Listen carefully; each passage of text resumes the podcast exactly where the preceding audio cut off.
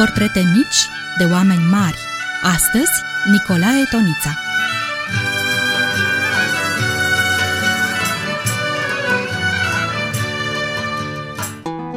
Astăzi, dragi prieteni, vom încerca să schițăm portretul unui mare pictor. O treabă destul de curajoasă, pentru că, vedeți voi, de obicei, pictorii sunt cei care fac portretele. Și cel despre care vom vorbi, Nicolae Tonița, nu e un pictor oarecare. El a făcut unele dintre cele mai frumoase portrete de copii din câte s-au făcut vreodată.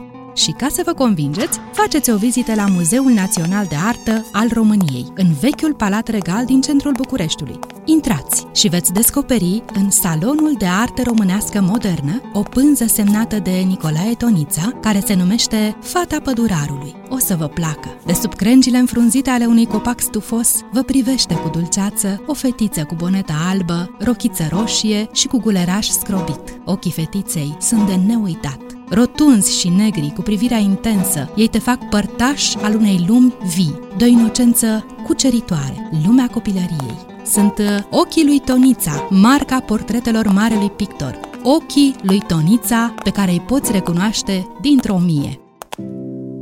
Născut la Bârlat la 13 aprilie 1886, Nicolae Tonița este primul din cei cinci copii ai Anastasiei și ai lui Neculai Toniță, de profesie mic comerciant. La numai patru ani, micul Nicolae face primele desene, care scot la iveală un talent ieșit din comun. Plăcerea, seriozitatea și ușurința cu care micuțul zugrăvea lumea înconjurătoare spuneau câte ceva despre darul cu care fusese înzestrat la naștere. După clasele primare și gimnaziul pe care le face la Bârlad, Nicolae Tonița se înscrie la Școala Națională de Arte Frumoase din Iași. În prima sa vacanță de student, Nicolae Tonița călătorește în Italia, împreună cu câțiva colegi mai mari, care studiau arheologia la București. În a doua vacanță sa de student, Tonița împreună cu trei colegi de facultate zugrăvește biserica din satul Grozești, județul Bacău. La 22 de ani, Nicolae Tonița pleacă în Germania, unde este admis la Academia Regală Bavareză de Arte Plastice din München. Un an mai târziu călătorește la Paris, unde lucrează în atelierele unor pictori cunoscuți ai vremii, Edmond Amanjan și Pierre Laprade. La 26 de ani organizează prima sa expoziție personală, în atelierul propriu din Montmartre, celebrul cartier al pictorilor din Paris. Întors în țară, Tonița își termină studiile la Școala Națională de Arte Frumoase din Iași și obține în același an, 1912, prin concurs, certificatul de pictor bisericesc.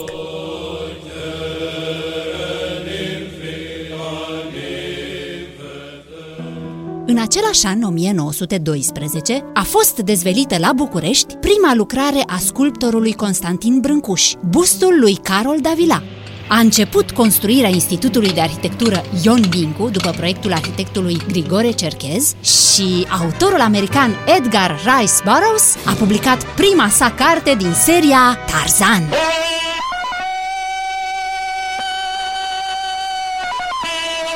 Dar trebuie să știți că Nicolae Tonița nu a fost numai un mare pictor, ci și un scriitor foarte talentat. În timpul vieții sale a scris peste 750 de articole și cronici plastice în ziare și reviste importante. Făcea exerciții beletristice, cum obișnuia el să le numească, în fiecare zi. Ceasurile cu lumină bună de zi le dedica picturii, iar ceasurile de noapte scrisului. Geo Bogza, creatorul reportajului literar românesc, povestea mai târziu cum, adolescent fiind, citea cu nerăbdare cronicile semnate de Nicolae Tonița săptămână de săptămână sub titlul Cronici fanteziste neliterare. Tonița a fost, spunea Bogza, primul publicist român care m-a captivat. În 1927, cronicile fanteziste neliterare sunt selectate cu grijă de autor și apar în volum.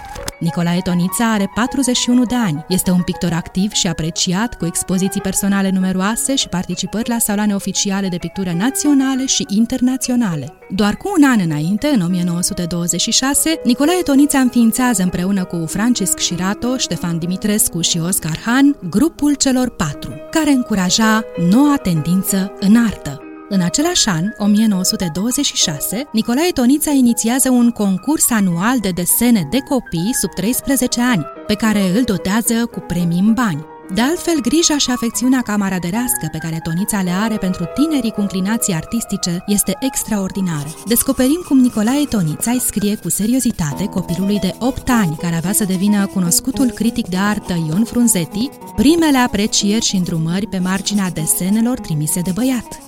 În 1935, împreună cu o echipă de studenți și de absolvenți ai Academiei de Arte Frumoase din Iași, începe pictarea schitului Durău. Plin de entuziasm, Tonița pictează cot la cot cu ucenicii săi în vacanțele active, cum le numea el. Zugrăvirea schitului Durău era considerată de pictor o primă etapă a unor viitoare campanii de reînviere artistică a părăsitelor monumente moldovenești. Lucrarea se isprăvește doi ani mai târziu, în 1937, când Tonița este numit rector al Academiei de Arte Frumoase de la Iași.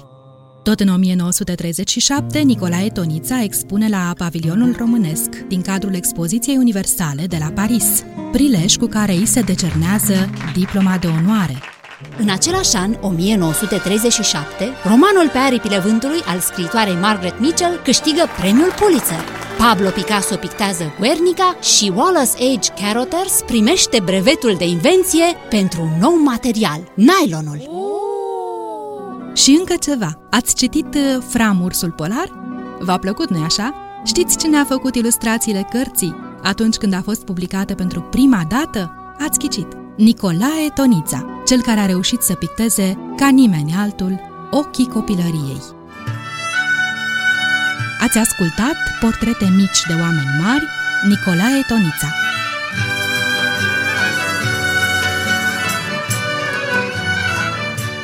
Au adunat toate acestea privind prin sufletul timpului cu dragoste și bucurie ale voastre prietene Lelia și Dana. Și de v-a plăcut, vă așteptăm din nou cu o altă poveste mică despre un om mare. Să trăiți frumos!